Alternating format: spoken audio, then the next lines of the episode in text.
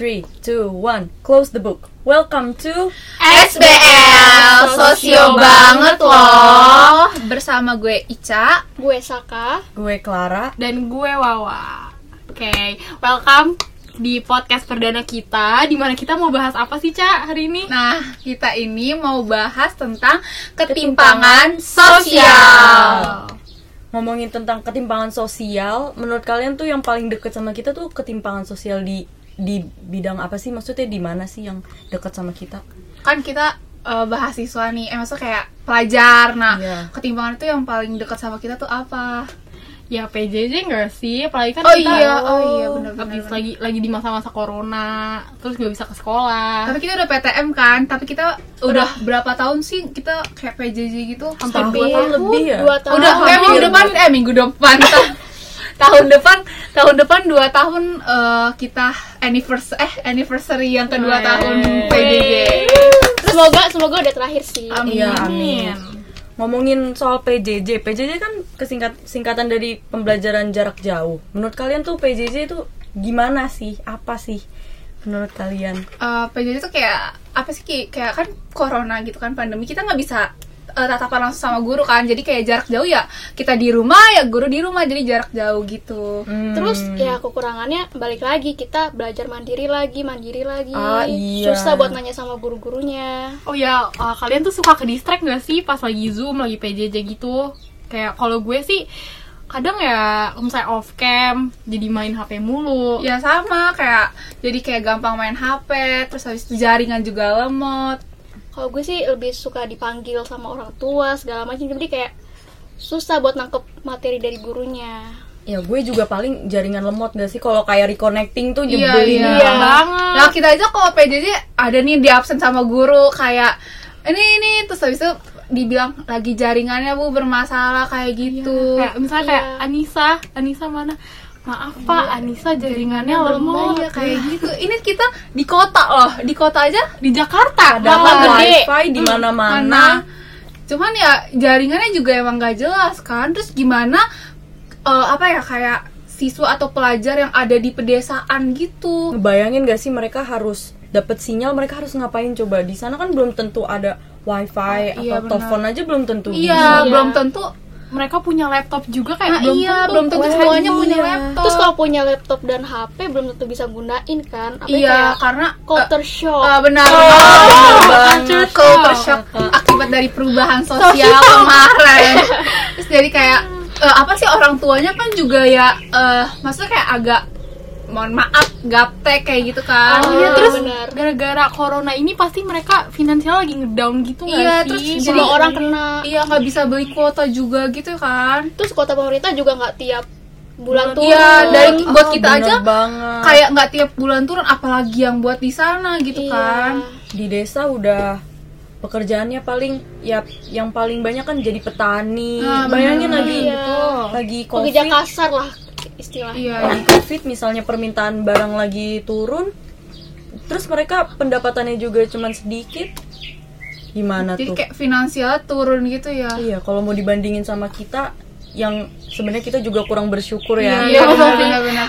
akses pendidikan mereka tuh lebih susah banget iya, ya. lebih susah karena Ekonomi. jangkauan geografis aja tuh kayak jangkauan dari aksesibilitasnya gitu loh dari pemerintah ke mereka juga susah Dan itu juga berawal dari munculnya COVID, jadi PJJ, finansial kurang, jadi dampak ke pendidikan mereka juga. dibandingkan sama kita yang mungkin apa ya lebih maju gitu nggak sih maksudnya kita kan Iya, eh, wifi walaupun kayak agak lemot agak Pakai merek sih? apa sih, Sya? Merek indie ah, terus gitu ya makanya ya jaringan lemot terus juga tapi kan kita kayak teknologi kita lebih menguasai kan iya. Jadi itu kita bisa ya istilah bisa ngejar lah ketertinggalan itu. Terus kalau adik kalian yang SD juga bisa nanya ke mama kalian kan? Iya. Berarti berarti kesimpulannya PJJ ini nggak efektif karena banyak ketimpangan kan? Ah benar. Ada ketimpangan pendidikan, ekonomi. Itu juga mencakup dari ketimpangan sosial. Nah, Iya. itulah pembahasan kita hari ini. Ngomongin ketimpangan nih, menurut kalian tuh apa sih ketimpangan? Kalau menurut eh, gue sendiri sih kayak ketimpangan tuh kayak apa ya adanya perbedaan status Hmm. juga kan perbedaan finansial antara yang lebih kita kenal dulu antara si kaya sama si miskin lah Terus juga lebih terlihat juga ketidakadilan dalam masyarakat. Apalagi tadi kota dan desa fasilitasnya sangat-sangat beda. kayak kita aja nih kita di satu negara di satu pulau pulau Jawa. Di Jakarta sama di mana gitu? Di desa Depok, mana? Wah, itu juga udah beda banget kan? Akses internetnya udah beda banget. Nah benar Kalau menurut gue sih ketimpangan kayak ketidakadilan gitu nggak sih semua orang? Iya. ada yang lebih buruk jadinya ada yang Iya. le- mendapat yang lebih baik. Nah karena kita anak sosio banget loh Asik. Eh, jadi ada nih definisi dari ketimpangan sosial dari William Ockwood. Nah, apa sih ketimpangan sosial menurut dia? Apa tuh, Ca? Ketimpangan Apa? sosial itu adalah sebagai perubahan sosial yang melibatkan unsur-unsur dalam masyarakat yang saling berhubungan antara satu sama yang lain. Nah, dari eh, kesim- apa sih pendapat kita masing-masing juga tadi udah apa Udah ya? bener ya? Iya, udah, Udah bener ketimpangan mirip-mirip. sosial tuh apa kayak gitu. Jadi kemarin gua sama Clara sempat baca-baca tuh ada di kompas.com judul headlinesnya ketimpangan pendidikan si kaya dan si miskin saat pandemi. Orang tua di ladang tak bisa dampingi anaknya belajar. Nah bisa jelasin secara singkat gak sih Clara? Nah, menurut berita di berdasarkan headline tersebut, jadi ini kata Velia Siska akademisi di Sekolah Tinggi Keguruan dan Ilmu Pendidikan PGRI Sumatera Barat, dia mengatakan kalau di setiap dusun itu ada tempat-tempat tertentu yang terlewati jaringan internet. Biasanya di atas bukit atau di dalam rimba. Jadi anak-anak di sana itu kalau pengen dapetin uh, pembelajaran jarak jauh, mereka harus pergi ke sana pagi buta ke bukit atau ke dalam rimba itu terus sore baru pulang demi mendapatkan pendidikan Jarak jauh. betul. Sedangkan kita di rumah kayak tiduran gitu Malas. kan PJJ kayak bisa tiduran bisa sambil makan itu perjuangannya berat banget sih bu itu aja buat PJJ gitu loh mereka effort banget gak Iya. sih? itu udah itu udah ketimpangan bisa dibilang kayak ketimpangan akses ya karena Iya. kan sinyalnya beda.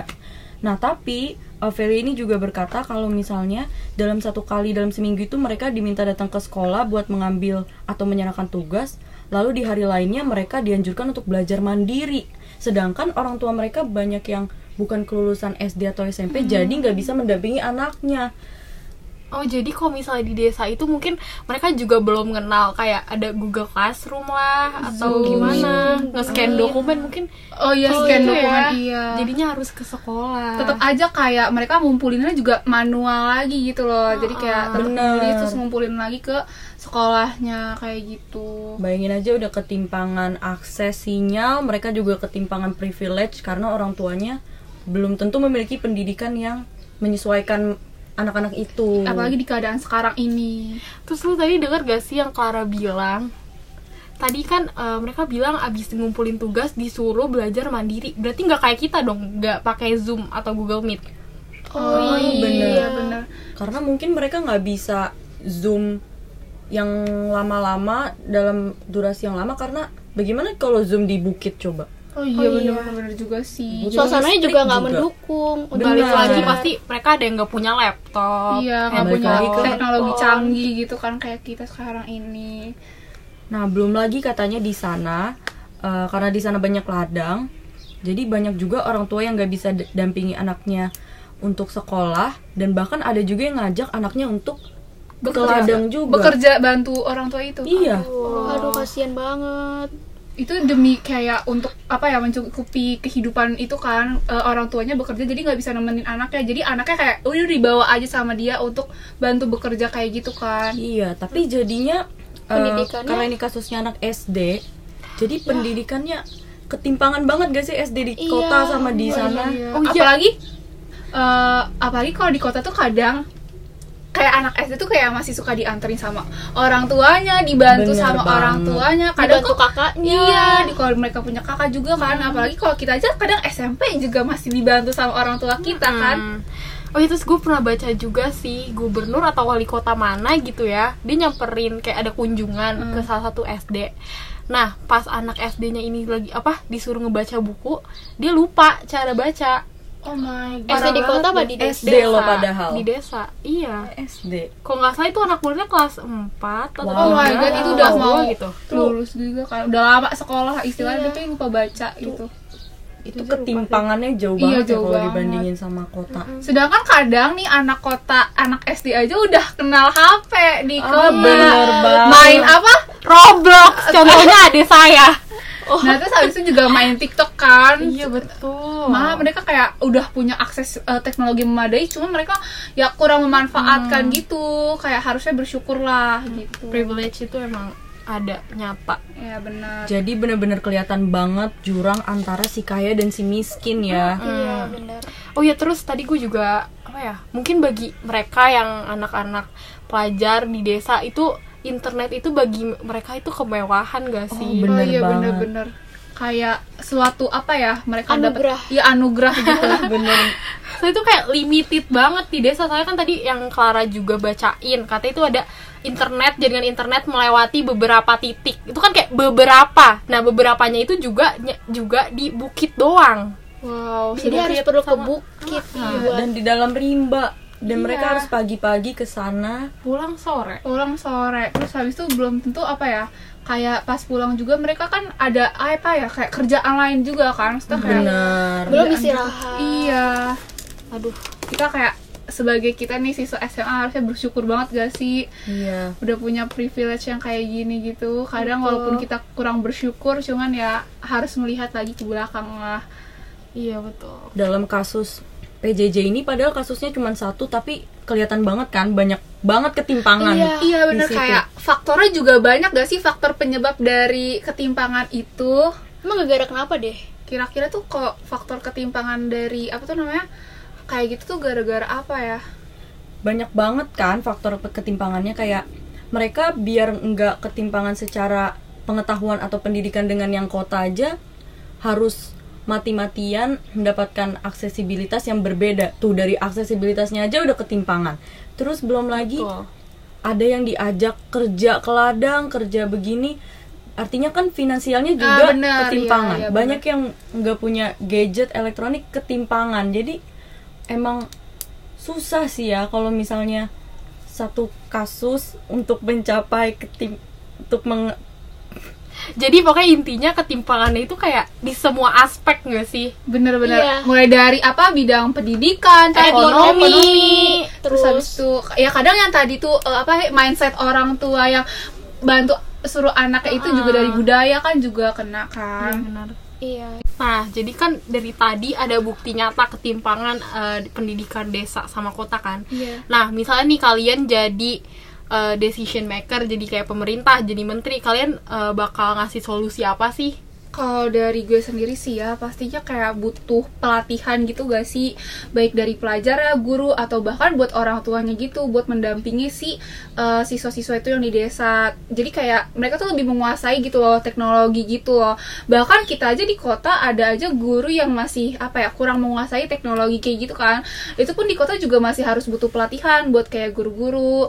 Nah apalagi yang di desa kayak gitu kan mereka lebih membutuhkan.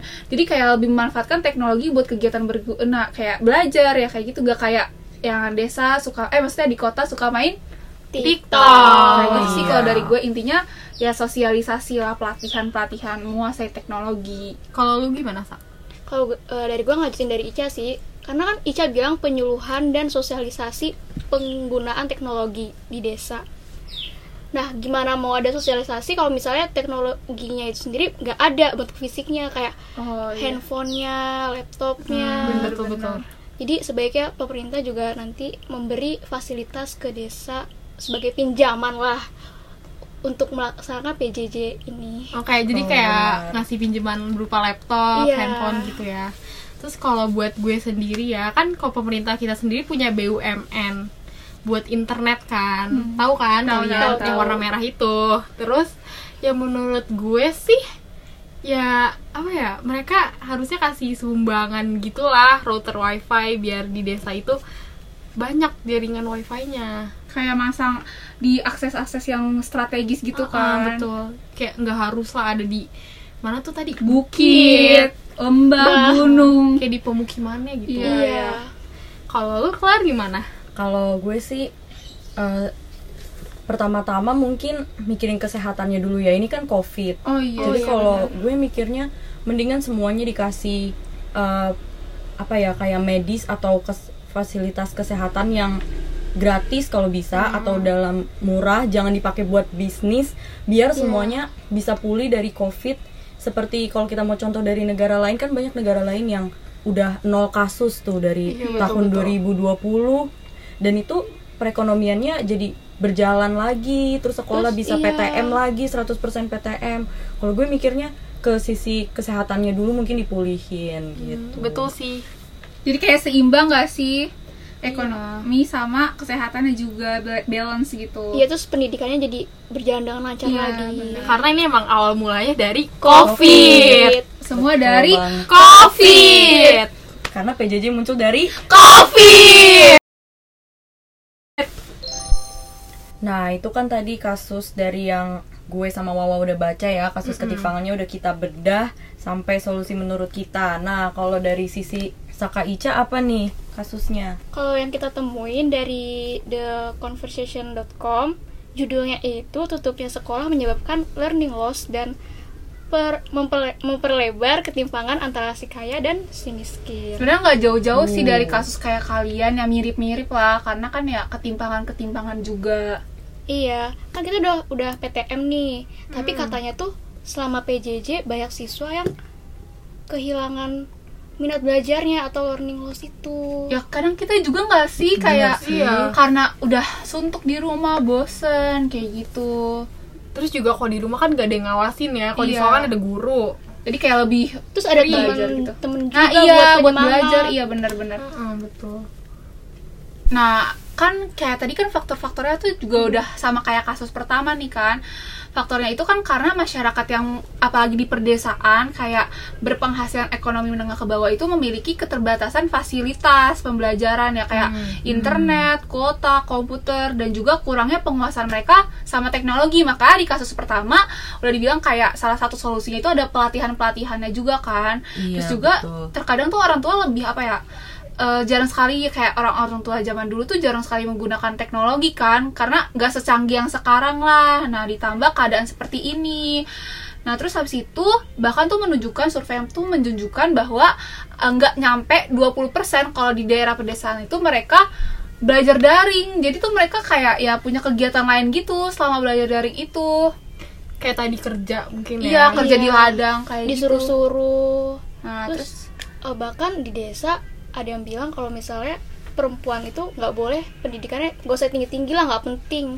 Karena ujung-ujungnya bakal ke dapur. dapur lagi rumah tangga ibu rumah tangga. Ngurusin anak kayak gitu. Terus habis itu kayak apa sih di survei juga menunjukkan kalau misalkan kayak kan kita tuh kadang-kadang kalau belajar gak efektif tuh suka ketertinggalan materi ya. Apalagi banget. yang di desa kayak suka banget ketertinggalan kayak gitu. Nah mereka tuh menunjukkan survei kalau misalkan ketertinggalan perempuan sama laki-laki itu lebih rendah. Maksudnya kayak yang perempuan tuh lebih suka ketertinggalan gak bisa ngejar ketertinggalan tersebut karena suka disuruh-suruh sama orang tua. Bener banget. Mungkin karena mindset yang tadi Iya. jadinya disuruh-suruh. Kayak padahal orang tua tuh nyuruh kayak apa sih nyuci piring nyuci baju. iya. Sedangkan laki-laki bukan tugasnya mereka buat ngerjain itu. Jadi tuh Iya. perempuan susah ngejar ketertinggalan itu. Hmm, kayak gitu. Tuntutannya lebih besar lah. Nah, iya kayak gitu. Terus kalau misalnya gadis-gadis desa itu ya misalnya perempuan-perempuan itu ada ketertinggalan apa maksudnya ketertinggalan secara pendidikannya berarti kan mereka nggak bisa masuk ke jenjang berikutnya. iya nggak Nah, bisa itu kuliah mereka- kayak kita misalnya nanti gitu kan. Iya, terus mereka ngapain? Nikah kali ya bosen nih PJJ nikah aja ah oh iya ngomong-ngomong tentang nikah nih ya gue pernah baca di salah satu berita itu kan kita sekarang udah blended kan PJJ Iya. PTM Benar. Dan pas pertama kali masuk PTM nih, itu juga masih di desa. Terus pas udah masuk PTM, guru-guru datang nih, guru pengajar datang. Terus yang masuk kok kebanyakan yang laki-laki. Oh, Kok yang wow. perempuan tuh sedikit. Ditanya lah, itu ditanya orang tuanya. Ternyata karena tadi Wawa bilang mungkin mereka sorry kakak tertinggalan, bosan PJJ, akhirnya mereka nikah. Nikah Jadi itu muda. nikah muda ya seusia kita gitu loh, ya 16 tahun lah, nggak nyampe 17 tahun tuh mereka ya udah dinikahin Berarti kasusnya beneran ada dong ya? Jadi celetukan ngasal gue beneran ada. Iya, Iya. itu sesuai dengan judul kita yaitu PJJ bikin Nikah nikah muda. Jadi sebenarnya mereka itu yang korban nikah muda itu tuh adalah korban dari mindset orang tua mereka sendiri nggak sih? Bisa aja mereka karena dijodohin bukan kemauan sendiri. Iya benar kan karena kadang tuh perempuan tuh masih punya apa ya semangat pendidikan yang tinggi kan kayak kita tahu kayak kalau bukan mau membandingkan cuman kan kadang-kadang tuh eh, perempuan punya ambisi yang lebih tinggi daripada Hmm, laki-laki betul, kan. tapi karena ya tadi kultur patriarkinya itu jadi mereka tuh mau ngalah. Ya udah jadi mau aja gitu dijodohin kayak gitu. Tapi kalau dipikir-pikir itu jadinya kayak siklus yang selalu berulang, gak ada hentinya nggak oh sih? iya benar-benar Betul. Nikah Jadinya- muda, punya anak, di punya mindset yang sama, anaknya nikah muda lagi. Jadi kehidupan di desa nggak akan kayak berkembang iya Oh iya, nggak benar. nggak berkembang kayak stuck di situ-situ aja. iya benar kayak gitu Nah, berarti kan kayak eh, apa ya? Gue mungkin bakal perjelas lagi maksudnya Clara kayak nikah muda. Nah, apalagi ini konteksnya yang nikah muda di desa. Hmm. Mereka mungkin gak punya apa ya status ekonomi mereka tuh yang rendah, yang Iya, menengah iya, ke bawah. Iya Terus benar. nanti misalnya mereka punya anak karena masih muda, mereka belum siap mentalnya. Nanti anaknya perkembangannya kurang. iya Terus Pendidikannya Iya, juga pendidikannya juga kurang karena kan ekonominya juga Ah, kan ah, pendidikan tuh bergantung dari ekonomi. bener-bener Bener banget. Dan Jadi- mindset orang tua ngaruh banget ke anaknya. Bener, bener, bener Jadi itu nggak akan ada habisnya kalau nggak ada yang nggak ada perubahan atau sistem yang ngerubah gitu. Iya, Jadi siklusnya tetap sama. pernah denger gak sih kecerdasan anak itu Tergantung, tergantung. berawal dari otak ibunya? oh Oh bener bener-bener banget. Iya. kalau kalau misalkan kita dibandingkan sama di kota kayak tentang nikah muda nih ya kayak banyak kan juga ya se- sebenarnya nggak di desa doang yang nikah muda tuh banyak di kota juga banyak. Cuma ya di kota ya lebih memadai gitu nggak sih? Kayak mereka tuh bisa jadi eh, orang sukses. orang sukses cewek ya cewek karir yang masih muda gitu Iya, karena betul. finansialnya yang mendukung kayak gitu. Jadi kayak tetap aja balik lagi juga ada ketimpangan di antara kota sama desa kayak gitu kan. Saya kan juga kalau di kota banyak universitas-universitas kan, kalau di desa tuh gak ada. iya Susah. kayak Jadi mereka yang eh, nikah muda di kota masih bisa dengan gampang ngelanjutin pendidikannya. Pendidikan. karena Apalagi finansial punya duit. iya finansial yang mendukung bener-bener Ketimpangan privilege dan ketimpangan motivasi berarti Oh iya, ya. bener Iya, betul, juga. betul, betul. Nah, jadi solusi kita nih sebagai orang kota untuk gadis-gadis desa menurut kalian gimana? Menurut gue sih ya, mungkin kayak dari puskesmas setempat di sana harus ngadain sosialisasi untuk eh, apa ya, nurunin angka Kematian ibu muda kan. Iya betul. Karena, Karena- kan iya. eh, apa Reproduk- rahimnya gitu kayak belum kuat Iya gitu ya. benar-benar karena udah banyak banget kasus yang kayak dia nikahin terus habis itu ya mungkin karena untuk menghasilkan keturunan yang udah semestinya kalau habis nikah terus jadi mereka tuh pas ngandung tuh kayak gak kuat gitu rahimnya jadi kayak banyak banget yang anaknya lahir atau bahkan anaknya ya? tidak lahir gitu cacat atau kayak ibunya bahkan yang Yang meninggal. iya kayak gitu banyak banget Iya, setahu gue juga uh, umur itu berpengaruh ya, karena kan kalau Iya, umur bener, sekian sampai sekian tuh fisiknya lagi kuat-kuatnya, Iya, benar jadi. Betul, betul. bisa. Tapi kalau dari gue mungkin kita bisa meningkatkan kesadaran yang di masyarakat kota dulu sih untuk Oh, iya. uh, ngasih tahu kalau sebenarnya nih di desa permasalahan nikah muda ini tuh penting harus diselesaikan gitu Bener. biar makin jauh dan mengecilkan gap antara ketimpangan Hmm. itu. kan juga udah ada hukum kan undang-undang kayak batas minimal nikah Oh, eh, perempuan. bener banget. Nah, itu tuh harus sebenarnya masyarakat juga harus ngetaatin baik yang di kota maupun desa. Kalau misalkan udah ada hukum yang tertuang gitu dalam Benar undang-undang. banget. Sebenarnya balik lagi sih ya ke pendidikan. Jadi kayak untuk mencegah semua pernikahan dini itu ya pastinya pe- pemerintah tuh harus meningkatkan pendidikan yang di desa biar eh, ya perempuan-perempuan gitu bisa melanjutkan sekolahnya. Jadi ya mereka nggak nikah cepet dini gitu loh. Iya, karena kan eh, banyak ma- eh, mayoritas eh, masyarakat itu menganggap kalau kecerdasan seorang anak turun, turun dari, dari, otak ibu- ibunya. Iya, otak Ah, ibunya. benar-benar. Jadi kalau misal eh, sebisa mungkin ibunya tuh meng- eh, menuntut ilmu setinggi tingginya. Untuk eh, masa depan yang lebih baik juga Iya. kan buat ke depannya kayak gitu Berarti akar dari semua ini emang pendidikan dan sosialisasi mungkin ya. iya benar-benar Sosialisasi buat ningkatin motivasi mereka dalam belajar. Jadi mindsetnya nggak itu-itu aja. iya benar biar mindsetnya biar bisa lebih berkembang gitu loh Iya, jadi ketimpangan semakin mengecil. Iya. Nah, dari tadi kan kita udah bahas nih ketimpangan tadi udah ada kasus-kasusnya juga kan. Mm-mm. Nah, kalau tadi tadi kan kita ngomonginnya kalau misalnya kita jadi menteri atau orang besar yang bisa memberi pengaruh. Iya Nah, betul. back to reality kita kan siswi nih. Kalau Iya. kalian masing-masing, misalnya sekal- sekarang kalian bisa ngasih bantuan atau solusi, kira-kira apa yang kalian lakuin?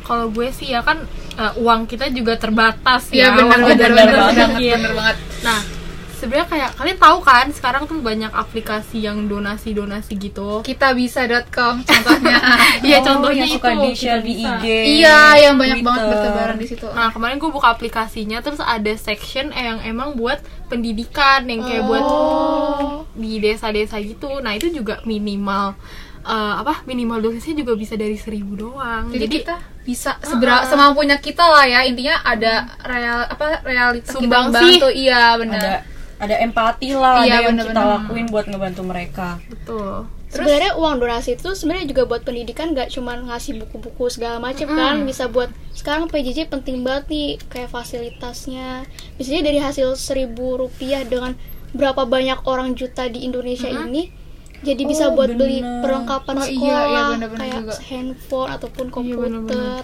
ya walaupun nggak mahal-mahal intinya kayak membantu nggak sih kayak Membantu mereka membantu sih. memfasilitasi mereka yang ada di sana kayak gitu dan itu juga untuk mencegah ya tadinya ketimpangan terus habis itu pernikahan dini karena ya tadi balik lagi gitu loh Nah, dari tadi kita udah bahas kasus, udah lumayan banyak juga kita eh, bicarakan, kita diskusikan.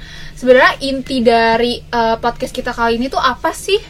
ya itu sebenarnya di sekeliling kita tuh banyak terjadi ketimpangan cuman kita kadang nggak sadar Oh, iya, dan kita benar-benar. nggak merasa bersyukur atas apa yang kita dapat dan sebenarnya dari ketimpangan itu sendiri kita bisa ngecegah dan mengatasi itu semua dengan cara-cara atau solusi yang udah kita kasih di sebelumnya Iya, Jadi- tadi kasus-kasus tadi udah kita kasih ya beberapa solusi gitu. Ya bener juga apalagi eh, buat kita yang punya privilege kayak akses Bener. internet, terus rumah yang nyaman. Iya. Kita nggak boleh sia-siain itu karena banyak banget orang yang nggak bisa dapet kenyamanan itu. Harusnya lebih bersyukur ya, Kak. Hmm. Harus lebih giat lagi, lebih semangat belajarnya. betul Walaupun gimana pun juga kan ketimpangan gak bisa dihilangin ya. Iya, bener-bener banget. Tapi kita bisa meminimalisir lah. Iya, betul. Walaupun kita udah ada di kelas sosial yang atas, dapat privilege yang orang belum tentu punya, Heeh, bener. Hmm. tapi juga jangan lupa kita ngebantu mereka yang sedang kesusahan Iya, benar. benar yang nggak dapat privilege itu. iya Dengan cara apa kayak donasi. Iya, karena contohnya. uh, selain jadi kan tadi kan Clara udah bilang kayak ketimpangan itu nggak bakal bisa dihilangin kan. Karena ketimpangan juga ngasih dampak positif yaitu apa ya men- meningkatkan rasa empati Oh, uh, iya, antara betul, betul. buat yang membantu gitu loh. Jadi kayak demi mening- apa meningkatkan rasa empati kita untuk yang yang mungkin uh, aksesibilitasnya atau apa Kurang. privilege-nya kurang kayak gitu. Jadi kayak ya seenggaknya seimbang gitu loh. Jadi bisa meningkatkan eh, kayak kesatuan masyarakatnya Iya, juga, benar. toleransi, solidaritas ya. solidaritas Iya. bersama. Rasa dan persatuan dan kesatuan ra- masyarakat Indonesia. Untuk bangsa yang lebih baik. Deh, akhirnya kita udah ada di penghujung pembahasan topik podcast kita kali ini. Sampai jumpa di lain kesempatan bersama kita SBL, SBL sosio banget loh. Dengan gue Ica gue Saka Gue Clara. Dan gue Wawa. 3 2 1 open the book. Belajar UTBK Semangat PTN 2022 See you Dadah.